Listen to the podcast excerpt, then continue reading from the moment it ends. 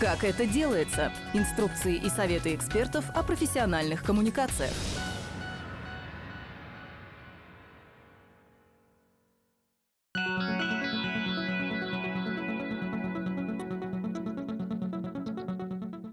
Здравствуйте!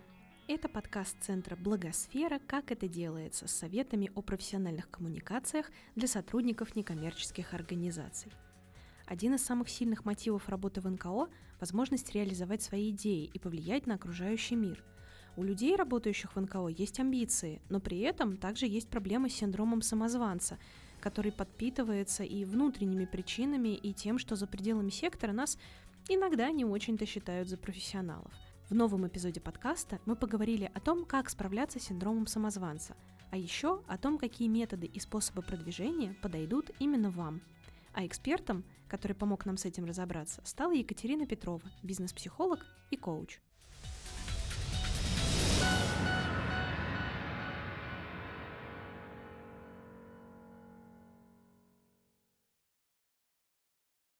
Екатерина, расскажите, пожалуйста, немного о себе. Меня зовут Екатерина Петрова, я бизнес-психолог, я экзекутив-коуч, я гипнолог. А, я выпускница Московской школы управления Сколково, стартап-академия, где я прошла путь э, от э, создания проекта до первых продаж. Я магистр психологии а, в Высшей школе экономики. Этот вуз был признан первым по версии Forbes. Наша программа магистрская тоже была первой, чем я, в общем, очень горжусь. А, у меня достаточно уже практики, уже несколько лет. Э, клиенты, преимущественно это топ-менеджеры и предприниматели люди с собственным бизнесом. И, в принципе, все, что их объединяет со мной и с вами, это тот уровень ответственности, который мы на себя берем каждый день, независимо от того, сколько мы за это получаем денег. Что такое синдром самозванца? Ну что, про синдром самозванца. Ну, здравствуйте. Как вы уже догадались, это все то, где я проходила какие-либо курсы, образования, а, когда я где-либо училась, и по первому образованию я инженер-математик. Поэтому, когда мы говорим про синдром самозванца, у меня ощущение, что да, господи, да вот, ну, сейчас мы с вами и поговорим, потому что, ну, я такая же. Меня вот здесь ничего не отличает. Я точно так же хожу, учусь, но я потом для себя приняла, что я не могу по-другому. Я люблю учиться. Я люблю узнавать что-то новое. Что если мы перестанем себя именно улучшать, а, в контексте того, что, наверное, я какая-то неправильная, да, я, наверное, как-то неправильно проявляюсь, наверное, мне чего-то не хватает. А мы признаем, например, то, что нравится учиться. Мне прям как от сердца отлегло, когда я поняла, думаю, да, я до пенсии буду учиться. ну, меня этого не отобрать, я по-другому не могу, я жадная до информации, поэтому этого и я вам тоже желаю. То есть осознать для себя какую-то часть вот э, что вами движет на самом деле, когда вы идете получать какую-то новую квалификацию, там, а, повышаете ее. А как возникает синдром самозванца? Что становится его причиной? А, у меня подруга говорит, э, знаешь, скромных хватает. Может быть, хватит быть скромным. Мы не привыкли проявляться. Мы не привыкли транслировать. Мы не привыкли, мы, мы жили много-много лет, столетий совершенно в другой парадигме. То есть мы на каком-то животном уровне привыкли к другим принципам. И вот мы вот так вот резко такие раз и решили поменять что-то в своей жизни. Ну, здорово, конечно, но Неокортексу надо тоже как-то успеть за нами, за нашими амбициями, за нашими желаниями. Поэтому скидочку здесь себе чуточку делаем, но никак не отменяем наших амбиций, потому что примеров у нас э, предостаточно, да, вдохновляющих, а значит, э, и мы тоже можем. Что именно мешает нам самореализоваться и перестать ощущать себя самозванцем? Топ э, врагов по самореализации. Я выделила их семь. И первое — это быть сразу всем. Я, э, как результат получается отсутствие фокуса. То есть когда мы стараемся стать сразу всем. То есть мы пытаемся быть и профессионалом в своем деле, мы пытаемся быть э, супермамой, мы пытаемся быть суперженой, мы пытаемся быть супер всеми.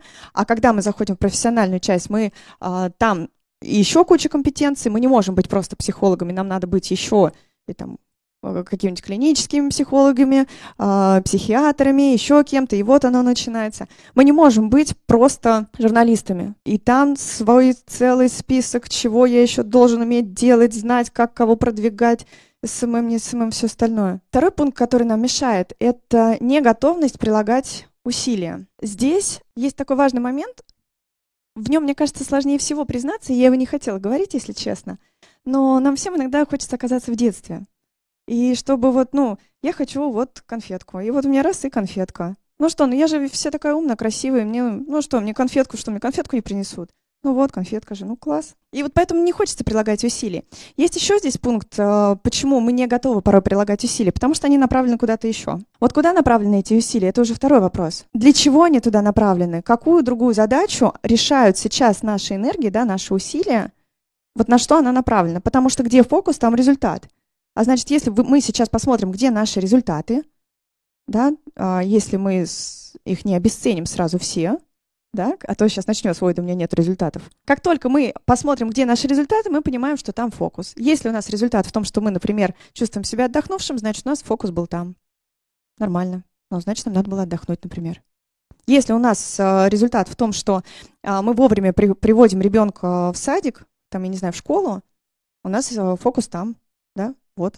Это не значит, что мы должны забрать фокус от наших детей. Это лишь значит, что мы обращаем внимание, где, наша, где наш фокус. Страх успеха.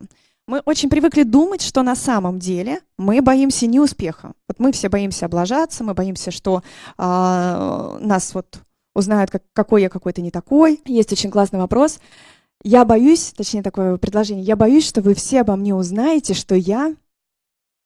И вот дальше у каждого, да, что я на самом деле... Вот я все время боюсь, что все узнают, что я не структурная. Мне все говорят, Кать, ты капец какая структурная.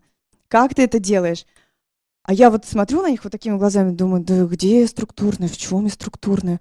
Все время так стараюсь, мне эти таблички просто вообще не, не удаются, как все эти люди это все делают. Мне говорят, какая ты такая структурная. Поэтому, когда мы признаемся, нам уже чуть полегче. Вторичные выгоды. У каждого из нас они точно есть. То есть они будут что-то обслуживать. А, мы об этом слышали, мы об этом знаем. Теперь будет здорово посмотреть, где мои вторичные выгоды и а, что такого классного сейчас происходит, что я боюсь потерять здесь и сейчас, если вдруг у меня случится успех. Но успех вдруг не случается, но мы все об этом знаем, но почему-то забываем.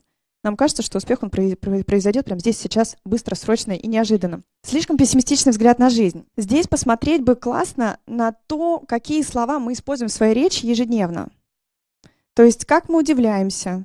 Говорим ли мы банально «ничего себе» или «ого, как круто», или «ого, я не ожидала этого». Каждый раз, я вам как гипнолог говорю, каждый раз, когда мы говорим какую-то фразу, мы себя программируем. Если мы, даже если мы используем частичку «не», это, это отдельная тема, да? Вы, вы, наверняка об этом слышали, вы знаете, ребенку бесполезно говорить «не беги». Ему надо сказать «остановись», «иди шагом». То же самое с нашим мозгом. Синдром отложенной жизни. Мы все думаем, что вот я закончу школу, или я закончу институт, или я вот доучусь, и тогда-то вот у меня платье полежит, я его надену вот на такой-то случай. Как только мы начинаем откладывать вот этот какой-то момент, просто, например, согласитесь, что он не произойдет. Ну, представьте, что этого не случится. Не случится успеха то, что вы называете успехом. Ну, вот не случится. Как-то полегче вдруг становится, да? То есть какой-то груз ответственности почему-то вдруг снимается. Ну, появляется грусть, ну как же так, я же так хотела. А с другой стороны, как-то и полегче вдруг. И завышенное э, ощущение своей собственной значимости. Мы растем, мы взрослеем, у нас у каждого есть какой-то опыт. И каждый достоин определенного уважения, самоуважения. И здесь это важная часть. Но в какой-то момент нам начинает казаться, что, например, нас недооценивают. То есть такой вот взгляд извне. Вот откуда он берется, это уже следующая тема, да? Но вот этот вот взгляд извне, и нам хочется поднять свою значимость даже внутри себя хотя бы хоть как-то. И мы бессознательно а, думаем, что ну вот я же такой вот, я же такой вот большой, внутри-то, ну я же столько всего могу, у меня же столько там и мыслей, и желаний, и амбиций, и, всего-всего-всего. Ну, как же так меня это не получается? Это же должно быть прям по щелчку пальцев. Но так не работает. И как только мы спускаемся э, в своих собственных глазах до обычного человека, как-то и дела идут легче. Как только я решила для себя, что я обычная, я ничем не отличаюсь, ну да, я прочитала там, ну, может быть, там чуть больше книг, чем э, с, э, люди в среднем прочитали, да, вот так же, как и вы вы точно знаете больше, чем люди вообще-то в среднем, потому что невозможно было бы заниматься тем, чем вы занимаетесь, если бы вы знали меньше. Екатерина, вы перечислили сейчас семь вещей, которые взращивают в нас этот синдром, заставляют нас себя чувствовать непрофессионалами. А как с ним бороться? Что делать и с чего начать? А, в первом случае наша задача — это выбрать фокус. То есть, что же мы на самом деле хотим, да, куда мы хотим направить свое внимание. Это не значит, что туда надо, сто, там, сломя голову бежать, но мы выбираем хотя бы себе, там, не знаю, а, не можем бежать, идем, не можем идти, а, стоим, да, не можем стоять, мы лежим в нужном нам направлении, да, вот ложитесь и лежите туда, и уже хорошо будет. Второй пункт, а, когда мы не готовы прилагать усилия, это задача здесь э, избавиться от лишнего. То есть от того, что забирает наше внимание, от того, что забирает нашу энергию, от того, для чего мы прокрастинируем условно, да, то есть избавляемся от лишнего. По третьему пункту. Мы порой живем в ощущении, что это какой-то черновик. Или как будто это другая или чужая жизнь. И как будто главный герой в этой жизни — это какие-то другие люди, на кого мы смотрим. Вот они выбрали быть главными героями своей жизни. И мы вот своей жизни и нашей. Ну как так-то? Ну, не знаю, у меня чувство несправедливости с какой-то стороны, а с другой стороны у меня чувство радости и гордости за этих людей. Они смогли выбрать себя. Прекращаем жить черновик. Начинаем жить вот теми, кто мы есть да, с любовью, с уважением, с радостью такой. А, вы каждый день это дарите э, или направляете на людей, с которыми вы общаетесь. В каждом из вас очень много-много света. Вы делаете очень много вещей безвозмездно. Ну так пусть это, ваша жизнь будет яркой. Вы, вы наполняете светом жизнь других людей, а свою кто будет наполнять? Когда мы слишком много наблюдаем чужие жизни, мы прекращаем наблюдать свою собственную. Поэтому здесь очень хочется, чтобы мы начали а, жить именно свою жизнь. Четвертый пункт – вторичные выгоды. Тут задача – это все увидеть. Обратить внимание, что на самом деле для меня вот как бы прикольного в том, что сейчас происходит. Или э, с чем мне страшно расставаться, да, увидеть, сделать выбор как-то вот в пользу того или другого, потому что иногда, в общем-то, важные для нас вещи. То есть если они бессознательно так на нас воздействуют, мы так за них держимся, ну, надо, за них, надо на них обратить внимание, каким образом мы их еще можем, например, там реализовывать. Потому что, может быть, мы так боимся, что мы не отдохнем, что мы вообще-то не отдыхаем. Потому что мы и полностью не отдыхаем, мы полностью не работаем. И отсюда получается, что как бы и не то, и не другое. А если мы себе дадим а, в расписании время для отдыха, где мы ничего не делаем, например, да, там, что такое отдых, это отдельная тема, где мы ничего не делаем, мы не сидим в телефонах, мы не делаем параллельно какую-то работу, которая, ну, она же ничего не стоит, ну, она же не... Ну, я же почти не устаю. Но в этот момент мозг не отдыхает, поэтому делаем выбор. Поначалу будет э, сложновато, но потом, потом освоитесь. У меня есть святой день воскресенье. Я в воскресенье вообще не работаю. Я никому не позволяю вторгаться в мое воскресенье. Я всегда найду для себя день, время, когда я никому не позволю себя трогать. Это будет мое время. Вот я за свое время прям вообще... Я, я туда никого не пускаю. У меня близкие страдают иногда от этого. Но я честна, и близким становится с этим тоже комфортнее. По пятому пункту, по поводу пессимистичного взгляда на жизнь нельзя забывать о том, что тут еще могут быть и медицинские какие-то показатели, да, то есть тут задача обратиться к специалистам, потому что иногда это по медицине. Да, мы поговорили про слова, которые мы используем, но вместе с тем это может быть и какая-то внутренняя история, внутренняя задача. Ее просто вот отследить, понять, что там, исключить, например. Да, это работа с психологами, с коучами, с наставниками. Это круг общения, потому что если все вокруг говорят, ах, как тяжело жить-то, Ах, вот как трудно-то. Знаете, считается, что если у вас нет трудностей, то Бог вас не любит. Так что трудности — это то, где мы растем. Трудности — это то, что классно. Но если мы воспринимаем это как соревнование какое-то внутреннее, то мы по-другому настраиваемся. А если мы это воспринимаем как крест, который мы еле-еле несем на себе, ну, совсем другой подход. Синдром отложенной жизни и как найти свое зачем. По большому счету, на самом деле, всю, все, о чем мы сегодня говорим, можно было свести к вот этому найти свое зачем. И про синдром самозванца, да, и про ведение блога, и как проявляться, как его начать вести, а зачем? Ну вот для чего мы собираемся все это делать? Если же у нас очень завышенное ощущение своей значимости, это все, что нам может помочь, ну там еще многие пункты, но вот я выделила это самодисциплину и работа со специалистом. Потому что работа со специалистом помогает как-то приземлить наши ожидания на реальность, и у нас возникает такая связь, потому что очень часто, например, почему люди бывают э, опаздывают сильно да, на свою работу? Они чем-то недовольны они не могут это проявить. Вот она, она злость не проявленная, она проявлена вот в таком вот виде. Потому что у человека были другие ожидания от этой работы. А он не пришел и не сказал об этом своему руководству о том, что там, Пал Палыч, а вот вообще-то я ждал вот это, вот это, вот этого. Я уже не говорю о том, что на входе мы об этом договариваемся. Ну, там кто-то из скромности еще почему-то не подумал, да, не проговорили. Но вот ожидания были одни, результат другой, и вместо открытого диалога мы начинаем саботировать процесс. Чем здесь э, может быть полезна работа со специалистом, это когда мы уточняем свои ожидания еще до того, как мы начинаем куда-то идти. Синдром самозванца часто возникает, когда пытаешься освоить новую профессию, особенно если берешься за это, по мнению общества, поздно, не в том возрасте. Вот почему так происходит? Когда нам 20, мы этого не осознаем, мы занимаемся какими-то другими вопросами, там, делами. Нас очень захватывает жизнь, и это прекрасно, но в какой-то момент мы вдруг пытаем, расстраиваемся, потому что как будто бы мы теряем вот ту э, энергию, которая была в 20 лет. А мы ее не теряем, мы просто ее забиваем вот какими-то надо, чем-то там еще, мне уже поздно, а вот надо там туда, время сюда, время еще что-то, в общем. Что нужно делать, чтобы не испытывать постоянно вот этого чувства собственной недостаточности, неполноценности? Так что же важно учесть э, эксперту для того, чтобы проявляться? Первый — это вы человек. Вы имеете право на ошибку, вы имеете право быть живым, вы имеете право испытывать эмоции, вы имеете право уставать, вы имеете право на все, что вот присутствует в вашей жизни. Вы имеете право саботировать процесс, вы имеете право не делать, имеете право делать, представляете? Оказывается, чтобы что-то сделать, нам иногда тоже нужно получить разрешение. Вы уже имеете право на свое выражение по факту своего существования. Вспомните. Вот у кого есть дети, вы можете сейчас вспомнить их или себя в детстве. У кого нет детей, вы можете посмотреть на, не знаю, там, на племянников, э, на чужих детей или лучше на себя в детстве. Вот мы там были актерами, мы были танцорами, мы были певцами, мы были супергероями. Вот я была шпионом и фотографом. Вот там папин «Зенит» был такой, вот я играла, у меня был такой зонт, какой-то трость такой высокий, до сих пор обожаю такие зонты. И я играла в шпиона и вот фотографа. Ну, фотограф, фотографии до сих пор люблю, например. И вспомните, как вы вот когда что-то сделали или говорили, а, еще, о, я еще танцевала же. И, и мне дико хотелось, чтобы меня посмотрели.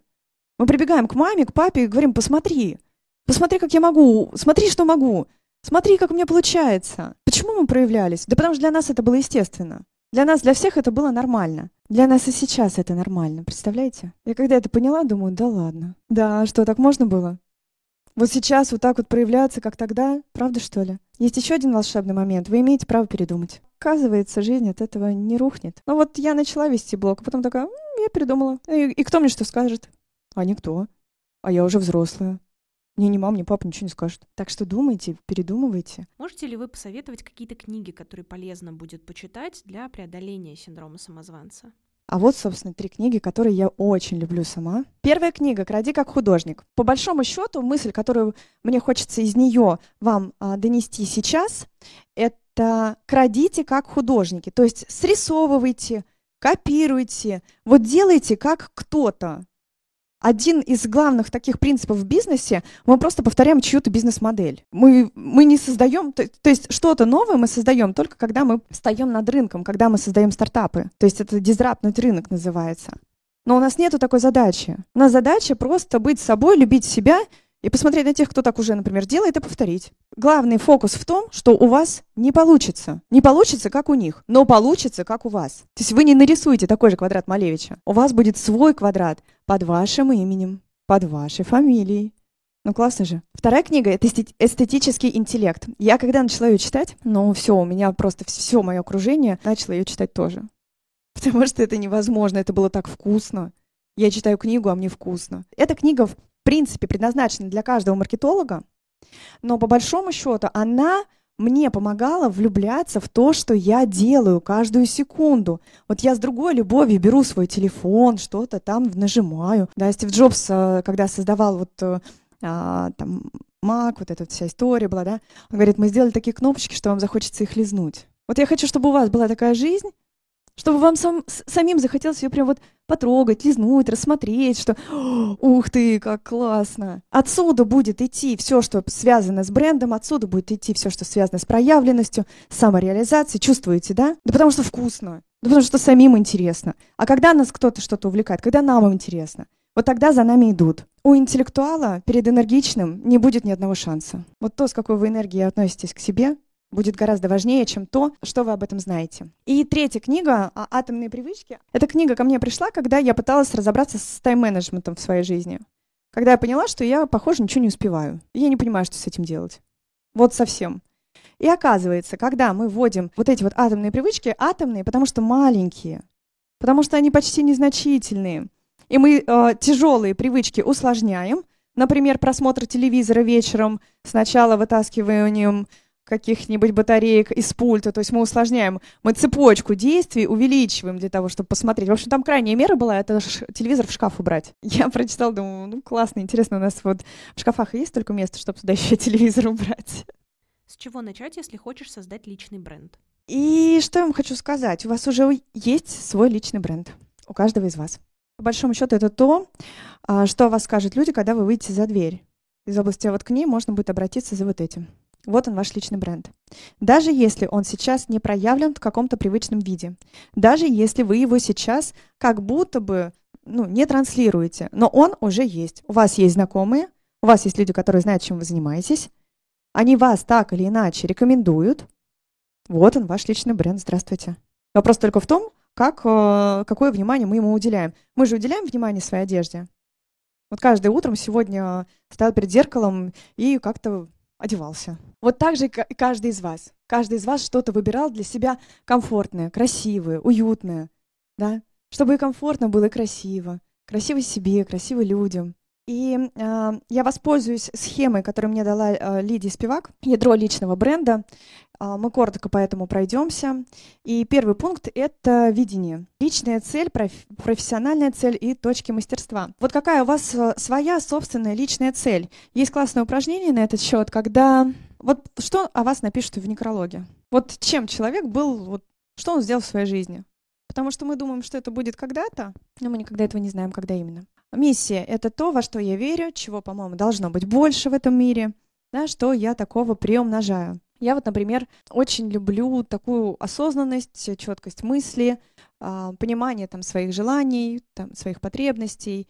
И, и я это транслирую, я это люблю. Мне очень нравится общаться с такими людьми, с честными, прямолинейными, открытыми, такими иногда бескомпромиссными. И, и я это приумножаю в своей жизни. У меня только такие теперь люди, например, встречаются. Ценности. Это тоже близко. Ну, ценности, что я ценю? Ну, то, что ценю, вы уже услышали на самом деле, да, вот эту вот прямолинейность, искренность, честность. Вот что вот вы цените? То есть какие ценности есть у вас? Время с детьми, например. Ценность? Ценность. Время с родителями. Тоже ценность. Компетенции. Кто я как эксперт и что я предлагаю? Каждый из нас так или иначе в чем-то на самом деле эксперт. Даже если вам кажется, что вы там не эксперт, Возможно, вам просто нужно спросить у близких. Продукт, что я продаю? Вы так или иначе что-то продаете. Вы продаете время, вы продаете внимание, вы продаете какое-то ощущение, вы продаете изменения, возможности, какое-то тепло, внимание. Да, ну если мы про близких говорим, продаем же. Так или иначе продаем и покупаем. Да? Если сложно пойти от того, что мы продаем, можно пойти от того, что я покупаю. Характер и качество, а, какие вы то есть как вы делаете то, что делаете вы? То есть в чем ваша как бы суперсила? Каким образом вам это удается? А, я всегда говорю, что я чувствительная, и поэтому я психолог но никак не наоборот. Да, вот она оно, вот она как бы такая вот своего рода суперсила. Она есть такая же у каждого из вас. Мы не можем увидеть в других то, чего мы не видим в себе. То есть красота-то в глазах смотрящего. Мы не сможем никому ничего поднять, если у нас у самих ничего не поднято. По поводу результата, пользы, то есть что будет результатом вашей деятельности, да, какую такую пользу миру она принесет, действительно ли это является пользой для этого мира. А, клиенты и кто моя целевая аудитория. Мы не можем помочь всем, мы не супер герои, да даже супергерои помогали не всем. Вот мы посмотрим, они не сразу весь мир-то спасают, они точечно тушат пожары. Вот так и мы, точечно направляем как внимание, свою деятельность на какие-то, на конкретных людей, да, на конкретные ситуации, на конкретные э, события. Мы не можем спасти сразу всех. И позициони позиционирование, в чем моя уникальность. Вот тут вот очень классный момент есть, что как только вы поняли свою уникальность, у вас нет конкурентов. И это просто гениальная история. Потому что вот у меня нету конкурентов там в моей чувствительности, например. Ну, потому что я вот такая. И все. А, мне еще очень нравится, что у женщин, в принципе, нет конкурентов. Потому что женщины, они двигаются, создают, работают, взаимодействуют совершенно по-другому. Вот хотим мы этого или не хотим. У нас по-другому устроена наша природа. Я магистрскую работу писала на эту тему, на тему женского лидерства. И мы по-другому вообще созданы. Это, знаете, вот как земля. Вот ее как-то оплодотворяют, и вот на ней что-то вот растет. Вот так вот и у нас. Вот мы не бегаем за водой. Мы, мы, мы из себя вот это вот проращиваем. Поэтому смотрим в себя максимально. По поводу валюты. Чем вам за это платят? То есть что вы в итоге получаете? Зачем вы это делаете? В чем ваша выгода? Вашей деятельности, вашего блога, вашей проявленности? Чем вам будут за это платить? У блогеров есть такая а, история, что а, не нужно заниматься блогом, если вы не собираетесь его монетизировать. А, да, мы иногда, например, там печатаем книги, но не с точки зрения заработка, а с точки зрения усиления своего личного бренда. Вот то же самое с блогом. Если вы его не собираетесь монетизировать, то надо подумать, то вообще для чего вы будете это делать. Это не значит, что там должна быть только какая-то а, коммерческая внутренняя задача. Но если вы этого не делаете, то надо понимать, что что это тогда для вас? Благотворительность, да, или такая вот проявленность себя.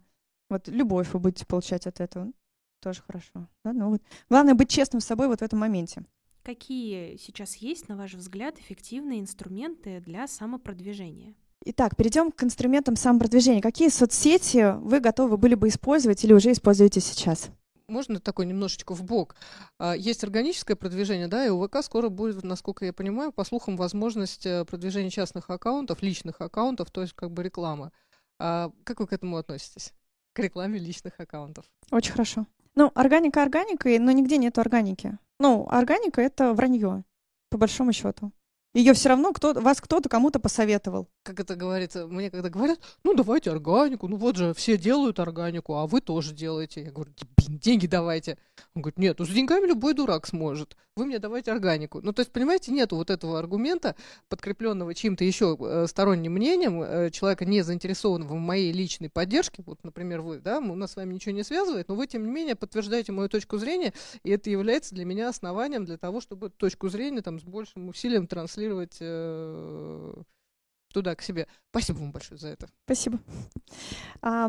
Я хотела бы сегодня сказать а, об одном из а, методов и способов, да, которыми мы сейчас пользуемся, который вошел по, а, в наши чаты, стал очень популярным, стал практически соцсетью, это Telegram. И подводные камни, мы привыкли смотреть на подводные камни каждой соцсети откуда-то извне. Вот здесь указан только один пункт извне, Остальное это все внутреннее будет. И первый пункт нам по большому счету могут его запретить. Ну, в общем-то, вот, вот делали, делали, делали, нам могут запретить. Вот есть вещи, которые ну, мы не можем контролировать. Дальше мы сами выбираем, что с этим делать или не делать, как к этому относиться. А, выбор всегда за нами. Следующий подводный камень внутренний. Нам кажется, что ведение соцсетей — это все несерьезно. Это занимает 5 минут в день. И нам продают это таким образом, что это 5 минут в день. Неправда. У меня помощница, которая мне помогает вести соцсети. Все, мне, вот мне, мне больше не хватает. Я, я поняла, что это действительно огромная работа. Это ты а, контент сними, стратегию продумай, контент-план себе тоже напиши, что-то с этим всем придумай, придумай конечную цель, а потом еще это все и продай. Да господи, столько сил уходит, ну ужас какой-то. В общем, не надо думать, что это легко. Э, это действительно будет а, занимать какую-то часть вашего времени. И а, что здесь поможет, это выделить для себя это конкретное время. Если это там час в два дня, значит это час в два дня. Но это уже будет уже больше в течение недели, это уже 14 часов, чем просто какой-то взбалмошные 2-3 часа под вдохновение. Чувствуете, да? Вот они, и атомные привычки у нас появляются, и все мы это внедряем в свою жизнь. Следующий подводный камень — это отложенный эффект и долгие результаты. Во-первых, э, когда я спросила, там, чем вам будут платить за все, за все то, что вы делаете, в какой-то момент нас как будто бы это прекращает удовлетворять. То есть, возможно, мы сами себе здесь врем. Поэтому важно понимать, куда мы идем, зачем. Важно понимать, что личный бренд это прям стратегия развития. На это потребуется время. Это не день, это не неделя. За месяц мы вырастем только с большими бюджетами когда о нас будут говорить просто на каждом углу из каждого утюга. Поэтому для, еще раз, для чего мы это делаем? Да? Потому что будет какой-то отложенный эффект, ну, он какой-то накопленный, то есть когда по капельке оно капает, это больше, чем если мы один раз на две минуты откроем воду. Вот если оно в течение суток будет капать, это одно, А другое дело, когда мы вот на две минуты открываем воду. Чувствуете, да? Вот это совершенно по-разному будет. Инструкция. А, здесь коротенькая такая инструкция для того, чтобы начать. Да, не для постоянного какого-то движения еще, а для того, чтобы начать а, вести свой блог в Телеграме. Первое, это нужно сделать свою собственную распаковку личности. Что это такое? Там а, порядка ну, наверное, минимум 20, а то и 30 вопросов, которые заставляют задуматься похлеще, чем на сессию психолога, я вам скажу. Вся сложность в том, что отвечая на эти вопросы, вы это еще будете транслировать. Вы это будете транслировать в мир, а мир вам, поверьте, ответит, если он вам не поверит. То есть, если психолог, он вам не верит, но он молчит, то есть он верит в каждого своего клиента, но не верит всему, что он говорит, то в этом случае мир вам даст обратную связь. Например, игнором, тишиной, еще чем-то. То есть любая позитивная или негативная обратная связь иногда лучше, чем просто тишина. То есть если вы, если вы вызвали в людях какие-то чувства, это гораздо лучше, чем вашу ленту пролистали дальше. Что еще важно будет э, в распаковке о себе? Что туда вообще входит? Это рассказать о себе. Это ваши сильные и слабые стороны. Вы так или иначе будете их признавать себе, вы их будете транслировать. А, пять ключевых переломных историй. Их для себя важно было отметить. Да, вот что вот в такой-то момент у меня жизнь поменялась, в такой-то момент поменялась, в такой-то момент поменялась. Она у нас у всех, каждого имела там свои виражи. И это важно для блога. Миром управляют те, кто рассказывают истории. Вот вы создаете свою историю, вы создаете свою мифологию для того, чтобы человек, если у него что-то идет не так, обратился к вашей истории, обратился к истокам. Для чего это делается-то? Да, это вы создаете и пишете новый миф, вы создаете новую историю. То есть ваш личный бренд это уже не совсем вы, это ту историю, которую вы транслируете, это то изменение, которое вы хотите транслировать дальше. Ключевые ваши планы на год. Людям всегда важно видеть, как герой развивается. То есть вы становитесь главным героем своего блога, и людям важно это видеть. Это важно знать. Откуда вы, как вы сюда пришли, чем вы здесь и сейчас занимаетесь, чем окружена ваша жизнь, да, то есть что входит в вашу жизнь, какие у вас планы на будущее. Вот тогда интересно, вот он сериал, вот вы пишете свою историю, вот за вами интересно наблюдать да, там, как, как э, за брендом, как за блогом. Дальше задача, э, если мы говорим про Telegram, да, это выбрать вид канала, потому что есть несколько видов. Блогерский, экспертный, тематический, канал бизнеса и продающий. Продающий делается конкретно на какой-то этап времени э, для монетизации какого-то другого из блогов. То есть продающий, он делается прям вот коротенько на какой-то период времени, потом просто там люди остаются. А блогерский, понятно, что мы там больше проявляем себя как личность. В экспертном мы чуть-чуть проявляемся как личность, но проявляемся как личность в любом случае, потому что нам, как Википедии, никто верить не будет. Мы не нужны. Люди идут на людей, и сказанное от сердца дойдет до сердца. Сказанное от разума дойдет до разума. У нас нет задачи взаимодействовать с разумом. Мы живем сердцем. Поэтому люди идут на людей, и даже если вы прям супер экспертный какой-то канал э, создаете, делайте это, пожалуйста, с любовью и со своей личностью, с проявленностью, с вашим отношением, да, с тем, как вам нравится, не нравится. Не надо этого бояться. Канал бизнеса, ну, это в основном как если бы просто про конкретный бренд, то есть там тоже личности крайне мало. Тематический — это мы вообще свою личность никак не проявляем, то есть мы просто пишем какие-то темы на, какие, э, точнее, какие-то посты на вполне конкретные темы. Я думаю, это для вас э, самый такой понятный, легкий известные. Дальше задача выбрать тему канала, то есть что же вы все-таки будете с этим делать. Тема должна э, быть э, такая широкая, достаточно, да, хорошо сформулированная, то есть людям должно быть понятно. Экзистенциальный кризис э, в 13 лет никому не подойдет, никто не поймет, что вы хотите сказать. Оригинальность здесь совершенно ни к чему, вот в таком виде. Людям должно быть понятно. Ну и, собственно, оформление. А, то, с чего вы начнете, это название канала. Оно тоже должно быть лаконичным, таким кратко вписывающимся. Описание, краткое описание в Телеграме вы так или иначе видели. Это как короткая такая визитка.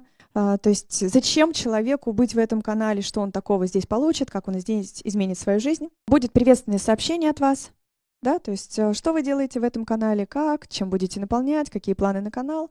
В общем, людям с вами нужно будет в этом канале познакомиться. А дальше небольшой контент-план, на 3-4, там, не знаю, 5 постов, где вы уже даете какую-то, ну, как если бы пользу про людей, да, для людей, и потихонечку их а, вовлекаете. Туда вполне себе можно пригласить сначала близких друзей, потом попросить кого-то а, поделиться этим. Про механики. Есть очень много механик а, по анализу своего телеграм-канала, по поводу как, куда что-то постить. Но сегодня мы туда углубляться не будем, потому что наша задача посмотреть начало, Как начать вести? Вот они первые шаги. То есть с чего стоит начать? Об- объяснить себе, зачем я это буду делать. Пять правил а, по ведению Телеграма. А, Первый пункт — это нужно завести себе привычку о чем-то рефлексировать. Для психологов это гораздо проще, потому что мы все время, например, делаем. Да? Для людей наблюдательных это тоже просто. Потому что мы, мы все время что-то замечаем и куда-то там фиксируем. Дальше мы с этого начинали. Когда нам интересна наша жизнь, мы туда вовлекаем и других людей. Поэтому интересуемся своей жизнью. Да? Мы интересны просто потому, что мы уже есть. Ну, если мы здесь, и если мы сами собой не интересуемся, то кто нами будет интересоваться? Зачем им это надо, если мы сами себе не интересны? Очень это заметно по клиентам, когда, когда они, например, э, не говорят о чувствах других людей, они о них не заботятся. И не потому, что они такие плохие люди, нет, они просто не интересовались своими чувствами. А как они им будут интересоваться, если в детстве мы слышим, да и переодевайся, кому ты нужен, господи, да никто на тебя не смотрит, успокойся. Стоишь там в, это, в какой-нибудь раздевалке, на рынке, на газетке, на картоночке, да? Да кому ты нужна, господи? Иди так, никто на тебя не смотрит. Ну вот никто и не смотрит, да? Пришло время посмотреть, по-моему. Фотографировать происходящее вокруг, снимать видео. Для чего это нужно? А, Когда мы ведем телеграм-канал, там есть несколько видов а, того, э, что мы публикуем. Там это фотографии, видео, какие-то кружочки, какой-то текстовый формат э, и так далее. Но это вы все знаете, вы все там начитаны, вы все это видели. И вот чтобы как-то разнообразить эту всю историю, нужно собирать вот эту контентную часть. Но для этого надо иметь привычку хотя бы раз в день что-то фоткать. Потому что иначе, когда вам придет а, вот та мысль, которую вы записали, вам придет готовность ее опубликовать, у вас не, не будет а, какого-то содержания. Но именно ваша фотография передаст гораздо больше эмоций, чем ту, которую вы найдете на Пинтересте, условно. Поэтому а, вводите это в привычку. Следующий пункт — это кайфовать от канала. Ну, то есть, по сути, кайфовать от себя, от того, что вы делаете, и кайфовать от канала. Но когда вы прочитаете Полин Браун «Эстетический интеллект», поверьте, вы будете кайфовать. Но это невозможно не начать делать, я вот, вот клянусь вам. Ну так это там написано, прям вообще. Повышаем насмотренность, э, то есть собирать банк идей у всех э, блогеров, которые регулярно этим занимаются. Всегда присутствует банк идей.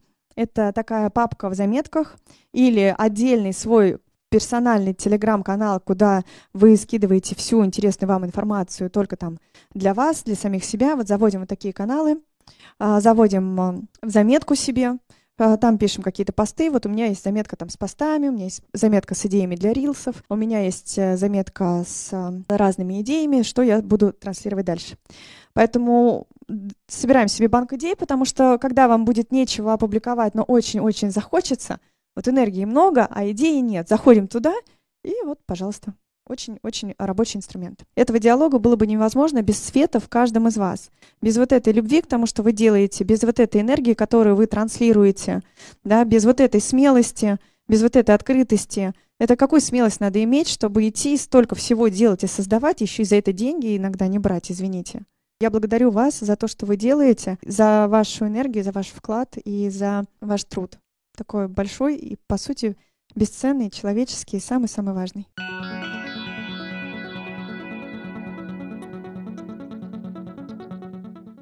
Этот подкаст мы записали по мотивам встречи медиаклуба «Оси Благосфера». Встреча проводится совместно Агентством социальной информации и Центром Благосфера в рамках проекта НКО «Профи. Информация, знания, практики» при поддержке Фонда президентских грантов. Слушайте этот и другие наши подкасты, а вы знали, в случае необходимости не пустой звук и третье место на любой удобной подкаст-платформе.